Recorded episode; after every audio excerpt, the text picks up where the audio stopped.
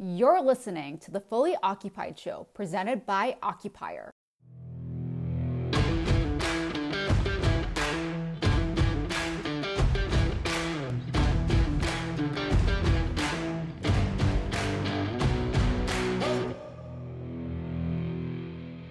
Hey everyone, Matt from Occupier here. Thanks for tuning in. Welcome back to another episode of the Fully Occupied podcast. If you enjoy the show, make sure you subscribe on your favorite listening platform or just shoot us a note at marketing at occupier.com. We'd love to hear your thoughts on future guests, topics you'd like to hear about. Ask us any questions you have or just say hi. Enjoy the show. Natalie, welcome to the Fully Occupied show. Thanks for joining us. Heck yeah. How's it going? It's going great. It's going great. Occupier uh, is sponsoring CREI Summit coming up um, in beautiful Lake Tahoe, which we're excited about attending. Um, Are you um, going personally? Yeah, I'll be there. Oh my god! Yes. Are yeah, you bringing we, your wifey? Uh, well, I hope you do. I hope you do. Good we're question. Everyone's bringing their SOs. Oh. And we're gonna have a comedian there. We're know that was an option. A whiskey company. I mean, there's going to be some stuff going down. That's so. my kind of conference. Um, yeah, we're excited about it. Yeah. But what I want to know is like how, how how did that come together? How did that start? What what are yeah. you looking forward to with it? Okay, I'll make it short and sweet because I'm sure you're like this lady is so long-winded. Um, I get excited about shit that I'm passionate about, so I appreciate you bearing with me. So that is evident. You what? I said that is evident, and I love it. um, okay, so CREI Summit. Um, it's founded by Coy Davidson. I mean, uh, Ken Ashley. So he's over at Cushman and Wakefield, and yep. he obviously he and I became really close when I was at Cushman and Wakefield. And you, he runs the tag division, tenant, um, the tenant rep division and um, he does this list. Have you heard of it? CREI list, right? It's like the most influential people um, for Twitter and LinkedIn. And I was number one for Twitter. Thank you. This is like me bragging. Oh my God, I'm so great. But um, and then I was number four for LinkedIn, and all these people made this list. And Coy Davidson from Colliers, he's fucking, he's like effing famous in my industry. Um, he got tipsy one night and he was like, we should all get together. Well, that turned into everyone being like, oh my God, we really should. And then um, this happened. And so we're all kind of like, this is really going to happen. And we put together a conference in Tahoe and it's at the Ritz Carlton. So we decided like, we're going to do this baller style. Um, SIOR is sponsoring, which just means a lot to me because Robert Thornburgh is, is just this incredible human being. I've, have you met Robert in person? Not in person yet. Just wait till you meet him. Oh my God. We, you guys need to like, you guys need to connect because every SIOR needs to know about your guys' technology because holy crap. I agree. Um, what you guys do is just insane. So yeah, I just, I mean, it ought to be like a mandatory here. Um, it would be cool if you guys were doing the because the broker boot camp, you guys would really be a good fit with the broker boot camp, what you guys do. Just anyways, okay, squirrel. Um, so Robert's gonna be there. Um, it's just gonna be uh, around a hundred brokers that are gonna be there and site selectors. And um, it's Friday all day long. The agenda is going to be a couple of speakers that we're excited about, but then there's also gonna be networking this you're the first person to hear this. We're going to do speed dating um, oh, one day yeah. speed dating networking style. Um, it was so much fun. I finally like yesterday i was like we're doing this. So that's going to happen. Uh, we have a comedian coming in um, and it's just going to be it's going to be great. It's going to be a lot of learning and best practices but it's also 100 people that are like 75 of them are list makers. So we know what we're doing and we're just going to make each other better. And the networking and the content that's going to come out of it you're going to have like a year's worth of content so we're going to have a photographer, a videographer. And so there's just going to be a ton of opportunity to kind of do what we're doing right now and be able to like take snippets of it and use it year round and be like, hey, CREI Summit, um, this is what we did. Uh, there's going to be a podcasting room. Uh, I'm just, I'm so excited about it. And you're just going to be surrounded by people that dominate in their city, in their area, in their specialty. I just can't believe that we had the idea and then it all came together so incredible. Like before we had the agenda out, which is what usually people look for, not people like me, but um, a lot of people that, you know, are a little bit more organized, like we had already sold 50% capacity without an agenda. So, I mean, that's, that's, it's just going to be, it's going to be a great time. I'm really happy you're going. Yeah, we're pumped. I'm excited about it. Yeah, we're stoked to have you guys as, um, as sponsors. And I'm excited that everyone that's going is going to get to see what you guys offer. Yeah, uh, yeah, we can't wait. There's, there's a great synergy there. So, uh, Natalie, thank you so much for your time. It's been an absolute blast and pleasure having you on the show. Um, thanks for sitting on a panel with Andrew last week. He said awesome things about that. Um, and we're fired up to see you in person again. And let's do it. Thank you so much. You're awesome. I can't wait to uh, share this out when it comes so people can know how absolutely batshit I am. yeah, well, that's a it's a good thing, in my opinion. Most brokers. All right, are. Natalie, thanks. Thank you. Yeah. Have a good one. Bye. Bye.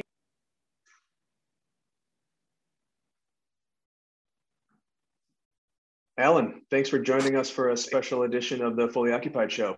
Appreciate appreciate you coming on. It's my pleasure. It's my pleasure.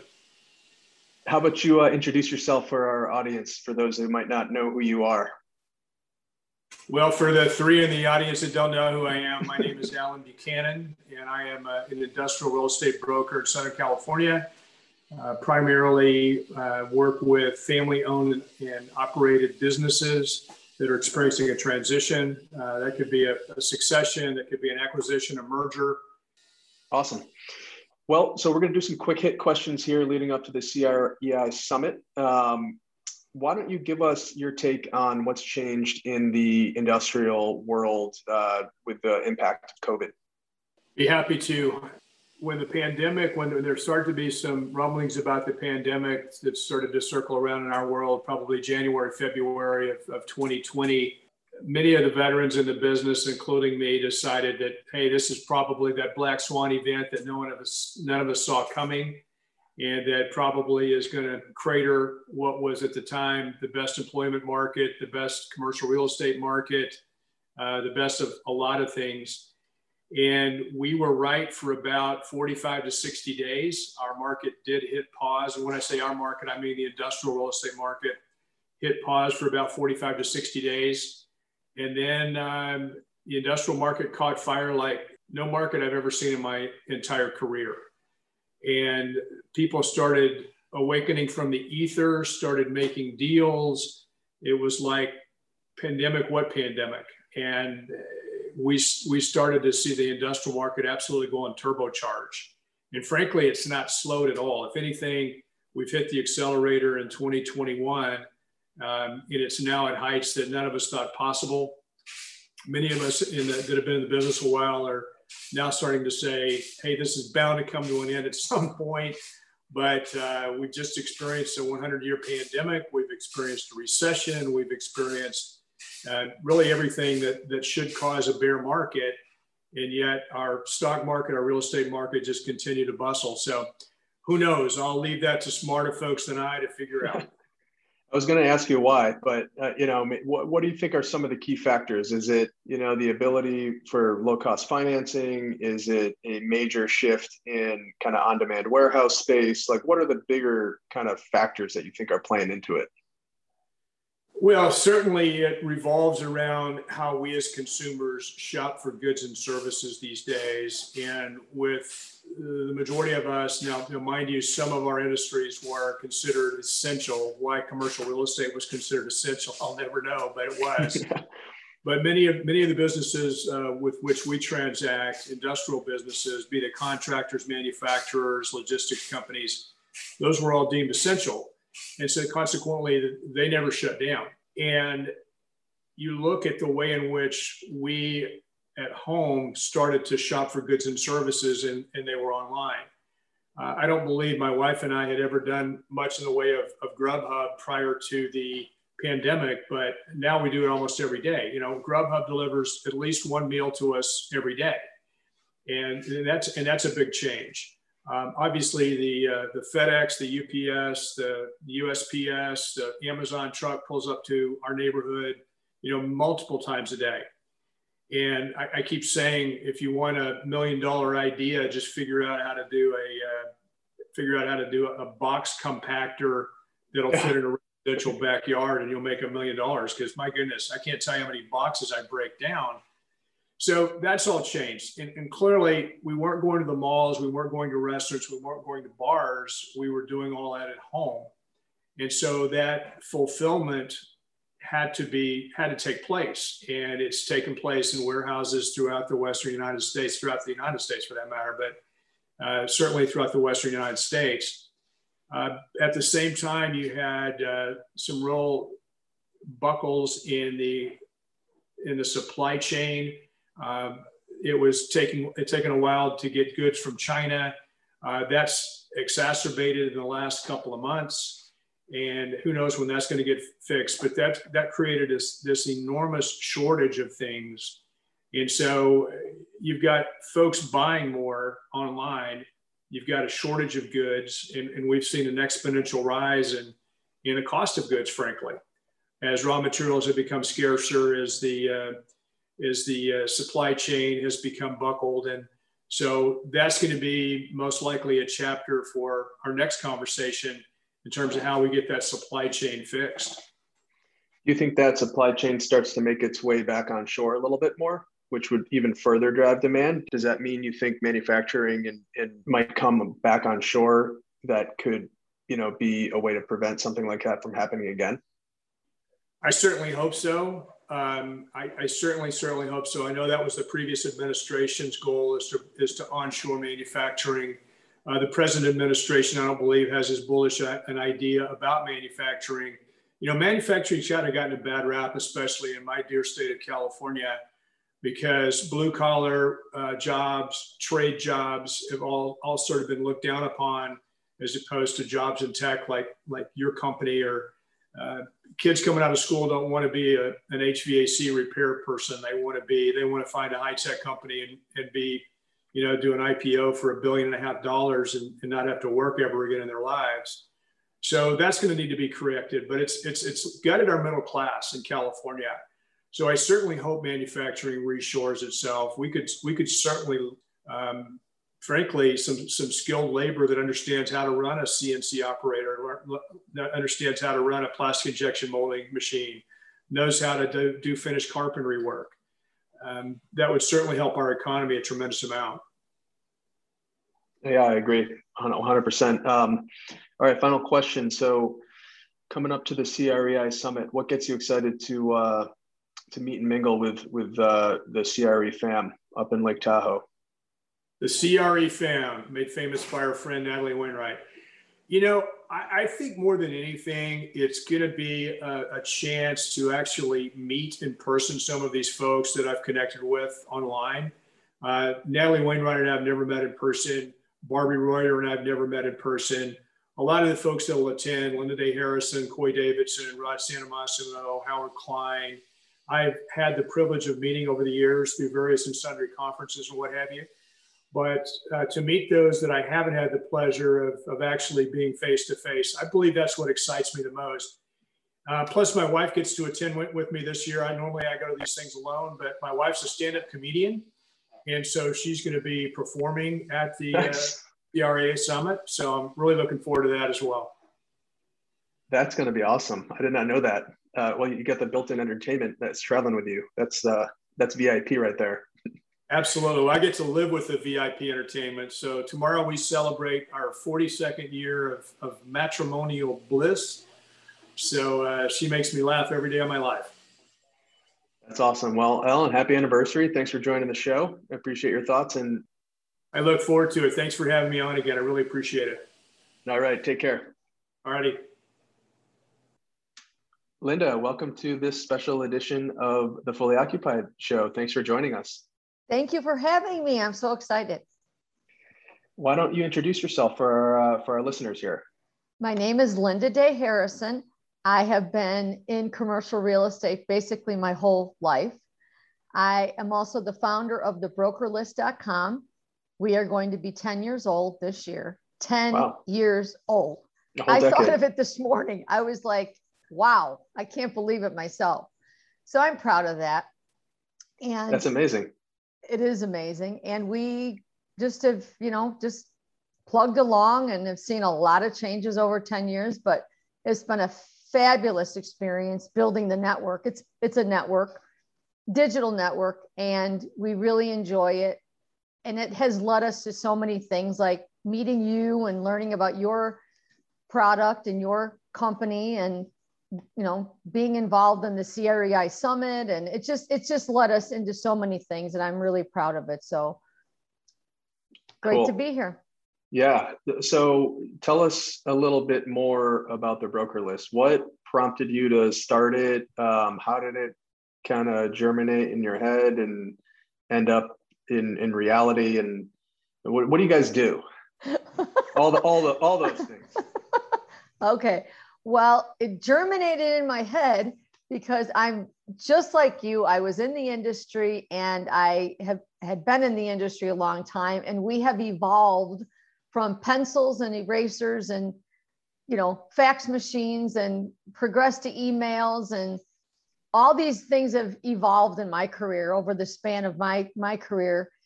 And how to keep track of brokers was the number one job that I had to do because I was in downtown Chicago. It's a very it's a small city, but it's a big city.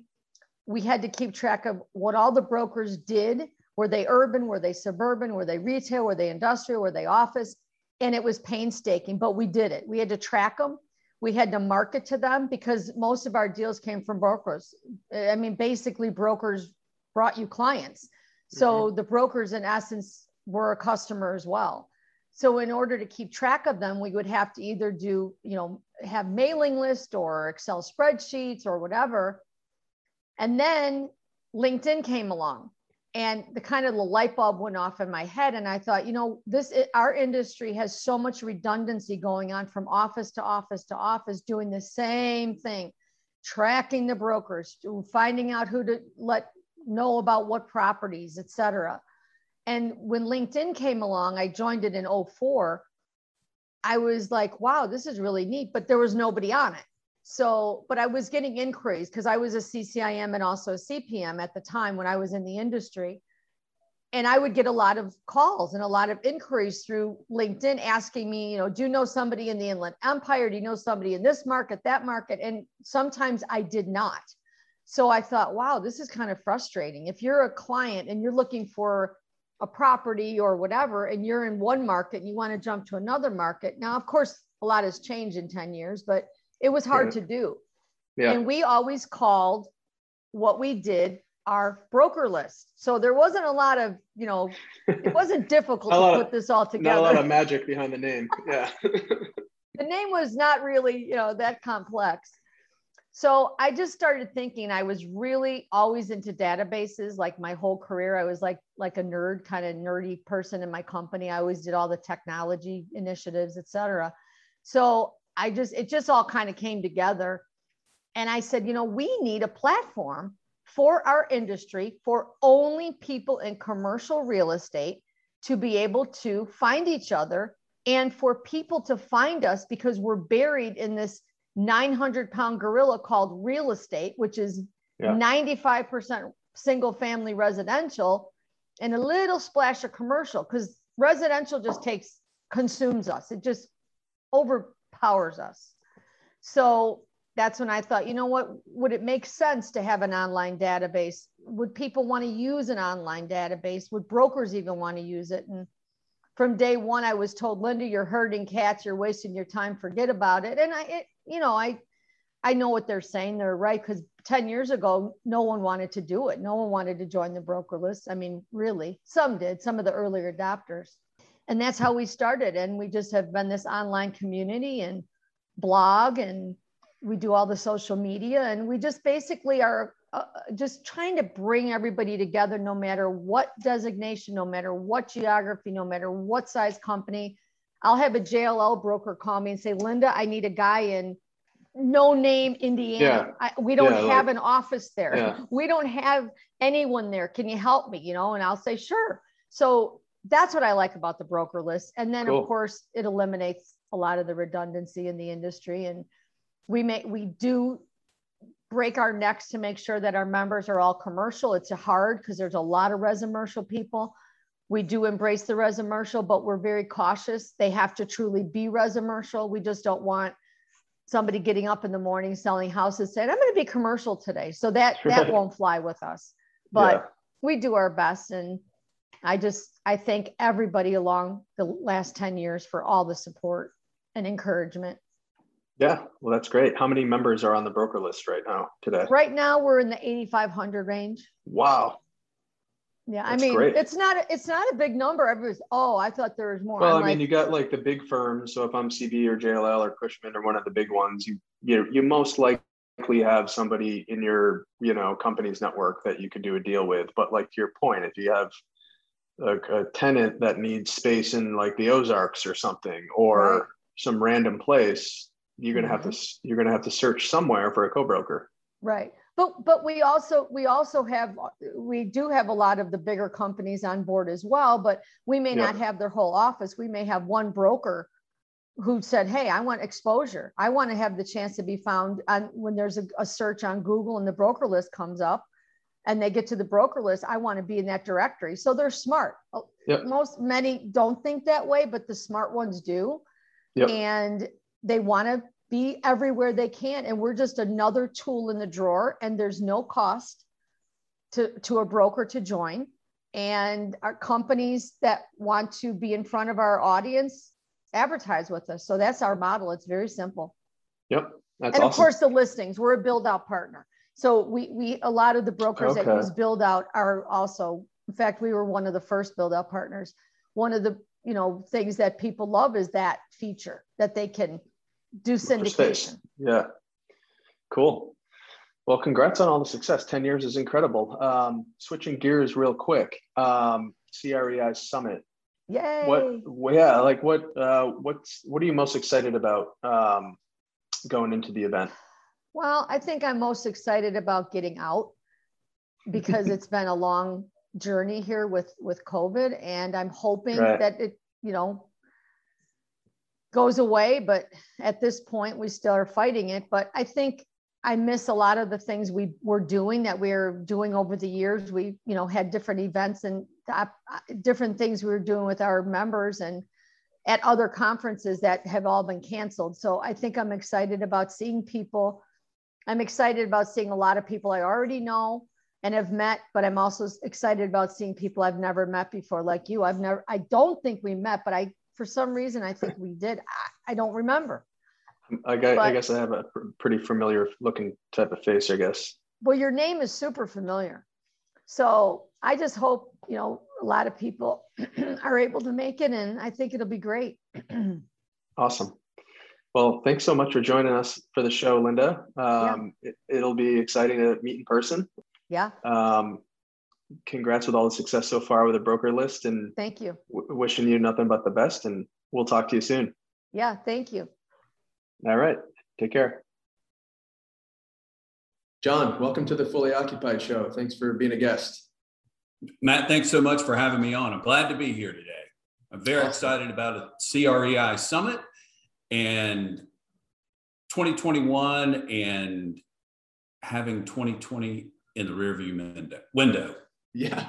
Yeah. Well, I mean, we're three quarters of the way through 2021 already, and we're still not out of the dark, but we're almost there. That's right. Well, yeah. Also, yeah, excited to see us in Lake Tahoe and if it's for the CREI Summit. Uh, it seems it's shaping up to be an awesome crowd, and uh, I know a lot of like-minded people will be out there uh, chatting it up. Hopefully, kind of turn it into a, a 2022 party for the commercial real estate industry here. Absolutely, absolutely. Well, you know, it's it's interesting, and uh, you know, as the Carolina retail experts, we focus on creating long-term value for owners of retail commercial real estate.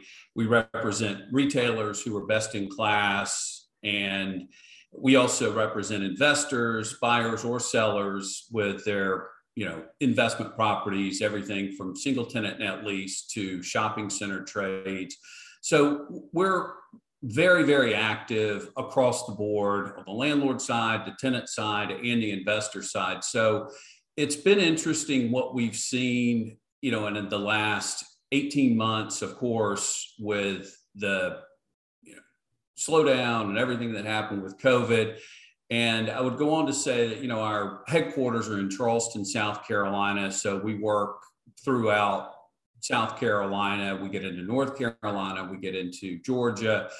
So with the uh, institutional landlord business, you know, we represent uh, most of the REITs throughout the territory. And what we've seen is, you know, you, many people expected a uh, change in attitude, but these shopping centers are by and large there, there are not super deals you know everyone's talking about oh we want to be able to pick it up on the cheap. Right. well a lot of these shopping centers are grocery anchored or you know in in some cases power center anchored. And with a few exceptions you know of course Stein Mart went bankrupt and things like that. We actually had tenants prepared to take those spaces over because you know, the Harris Teeters, the Publix, the grocery anchored uh, spaces, we were pretty well leased prior to COVID and even through COVID, with a few exceptions. I mean, and you know, Stein Mart being one that, of course, went bankrupt and went out of business. What we've seen is a lot of this product. We haven't seen rents drop uh, or, frankly, demand drop. We've we've seen quite the opposite in some cases you know, we've even had situations where, in order to create a better piece of retail real estate, you know, we have uh, taken, say, a 4,000 foot space, converted it into a 2,000 square foot space with outdoor area or drive through, you know, and, and all the restaurant operators are you know the holy grail of retail real estate now is drive through and outdoor space. And so so we've had a great deal of success with that. And in a lot of cases the the rents are at or even above some of the pre-covid levels. So we've we've seen uh, some great traction you know coming out of covid uh, and you know heading into 2021 um, you know, one of the big challenges that we hear from almost all of the occupiers, you know, on the tenant side is the challenges around staffing. Um, yeah. It's it's been a real been a real problem to be able to find the labor force that you need, and so even though a lot of the restaurants, for example, are not restricted on days or times that they can open until uh, several are, you know, running on reduced hours. You know, they'll close say Sunday and Monday, where normally they would be open all seven days, because they they have good people, and in order to keep those good people, they're really they're really focused on uh, trying to yeah not overwork them, right? Not work well. And, yeah, that's right. Create a great great uh, situation for for the employee as well as the employer. So uh, so we're seeing that. Of course, you know the uh, hourly rate uh, for labor seems to be creeping up. You know, we we don't hire those hourly workers, but you know, we talk about the minimum, you know, national minimum wage and all those things. I believe, or what it seems like that I'm hearing from a lot of the the businesses is that in order to get the best quality employees, they have to increase their wage. And when they do, they they get those people that you know that work, they show up, they're dependable, they're professional, and so so we're seeing a um, seeing the wages creep up as well. You know, along those lines. Um, yeah. So, so, the restaurant world isn't so much. Uh, you know, it's not so much stores were shutting down because they couldn't sell their their goods and their foods during COVID. It was more, you know, the, the rebound was is is slowed because of the the um, labor shortages. And so from a retail, true. from a real estate perspective, probably makes sense why rents have held, right? Because the, the- the restaurants need to stay open. They need to continue doing business and they have to get creative in terms of, you know, the space types and the lease structures and stuff. But it's not like it's like a, been a complete sell off of, of, of that type of space. That's exactly right. And, you know, and, and, you know, there were a lot of restaurants in the Carolinas and the Southeast and frankly across the whole country who, and, and other retailers, not just restaurants that didn't make it, didn't come out, uh, past COVID. And Right. what we've what we've really discovered is that the majority of those retailers who were unable or for whatever reason didn't reopen, they probably weren't going to make it to the end of the year 2020 in February without COVID. You know, Right. they they had a poor business model. They you know were undercapitalized. They had poor sales. They did not provide what we uh, preach is the retail experience that the customer demands you know and and we've seen a lot of these uh, retailers the ones who have really thrived during this is for example starbucks is one of the tenants we represent in full disclosure. Starbucks has been incredibly busy and opening stores and a lot of it is due in large part to the starbucks app. I mean you can order on your phone or wherever and you can swing by and you can pick it up either in the drive through or at, at the store uh, and and we're seeing more and more uh, chipotle is another one that we that we've seen you know uh, it's not exactly a, a, a drive through there's not a menu board where you order but you order on the app and you pick up your your chipotle order Without having to get out of your car, right? yeah, without ever, you know, touchless, touchless. Um, and and we've seen a lot more. Uh, we've heard about omni-channel marketing uh, for years and years and years. Of course, Amazon does does a great job, and they flirt in the brick and mortar space with grocery and with other concepts throughout the years. But we've seen more and more uh, non-traditional e-tailers coming in and you know going and developing a digital strategy and online strategy.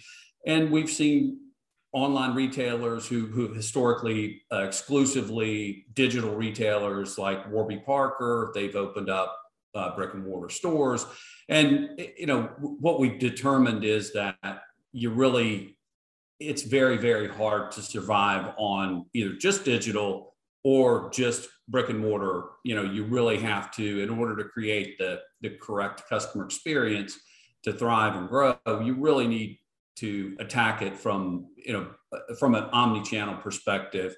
Brick and mortar as well as digital you know an app you can order from and all those sort of things where we've seen uh, tremendous strides in that. And and as a result of all those things the the the occupancy rates are pretty close to the pre-covid levels. Um, Yeah. King's King Street in Charleston, which is one of our high street retail streets. That's you know where your your uh, who's who of retailers are are located. Uh, there were uh, probably 17 vacancies in late 2020, and as you know September of 21, I think that we're down to three or maybe four. So so we're seeing those vacancies fill up we're seeing you know the the rents have held pretty pretty constant. The tenants that are coming in you know for example love shack fancy out of new york is in the process of opening a store on king street. We represented them locally and we just can't be more excited about you know the about them getting open. And it's the first store that they're doing in south carolina. And so we're very excited. We, see a lot of that. There are several other retailers I can't really disclose yet, but who are in the same uh, situation, you know, exploring Charleston, exploring new markets, uh, and so we're we see we see the the status of retail uh, as incredibly strong right now, and we expect that to continue well into next year. Um, just based on the, the, the appetite that we have that we've seen from the retailers uh, going forward. So, yeah, I mean the fact that they've they've been at least in your neck of the woods have been resilient and you know you have this kind of wave of digital first companies coming into the market knowing that they need to get to brick and mortar um, you know customers as well seems like there's some good um, you know solid foundation for that that market to just keep going strong it really is. And you know as far as opening opening new stores in uh, from a new development standpoint one of the bigger challenges that we're that we're seeing on the build to suit side with uh, you know starbucks or or any of the other tenants is their the challenges and and with the landlords in renovations and expansions of of current shopping centers is the supply chain for materials i mean everybody remembers the you know plywood went from six dollars a sheet to $56 a sheet or whatever ridiculous it was. You know talked to someone last week who said that red iron that the steel for a building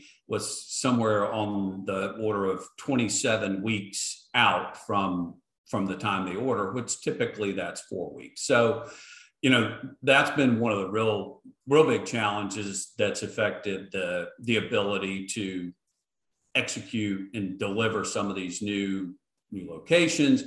One of the other things that that drives is is you've seen the investment sales side you know there there's a lot of money on the sideline and it seems as if everyone has $50 million in cash to buy a shopping center and but the challenge is you know they've got to place this money but there's not a real and, and so that appetite for investment doesn't really lend itself to deals, as people say, on you know buying. Right. You know, uh, probably get three calls a week from someone looking for a value add shopping center. They really very few and far between. You know, I mean, yeah. I understand the idea, but the but the challenge with the materials and the ability to deliver that new shopping center or that new single tenant net lease project is you know constrained by the cost of goods cost of building materials and in turn they they creep the rents up. Interest rates are very low which are great. There are a lot of 1031s out there and i know there's you know without getting too political i know that the 1031 environment could have some uh, you know some legislative changes that are that are proposed or on the table that'll certainly could lead us one one way or the other and may you know really um, change the the way people think about 1031 exchanges and think about trades and you know purchases. But the good news is that interest rates rates are at a historical low so you know they the the old adage of you know the best time to buy commercial real estate was 20 years ago. Second best time to buy it is today. So um, so we're seeing a lot of activity on the investment side, and uh, you know the the occupancies are high, and many many of these shopping centers and the tenants seem to be doing well. Sales are in you know in a lot of cases are at above pre-COVID levels.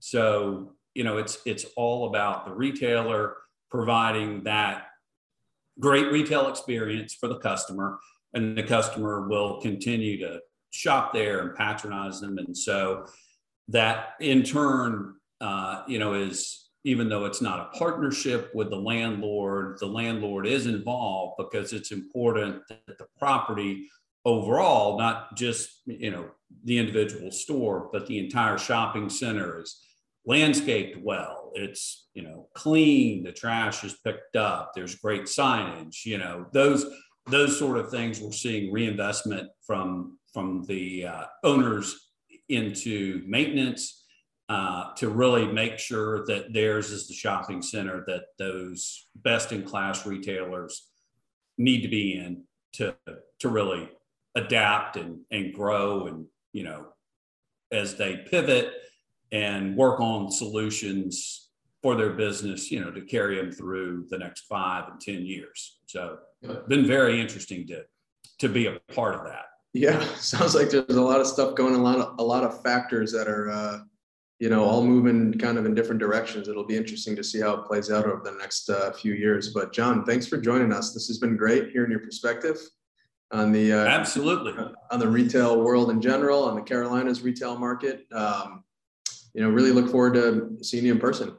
I can't wait to see you at Crexi. And um, by the way, for everyone, you can find me on our website is cre.expert or carolinaretailexperts.com. And I am on all the social media channels at John Orr CCIM. That's J O H N O R R C C I M.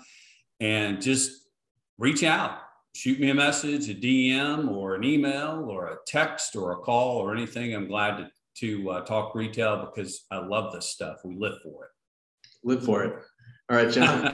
thanks a lot. Thanks, Matt. We'll see you in Tahoe. All right, later.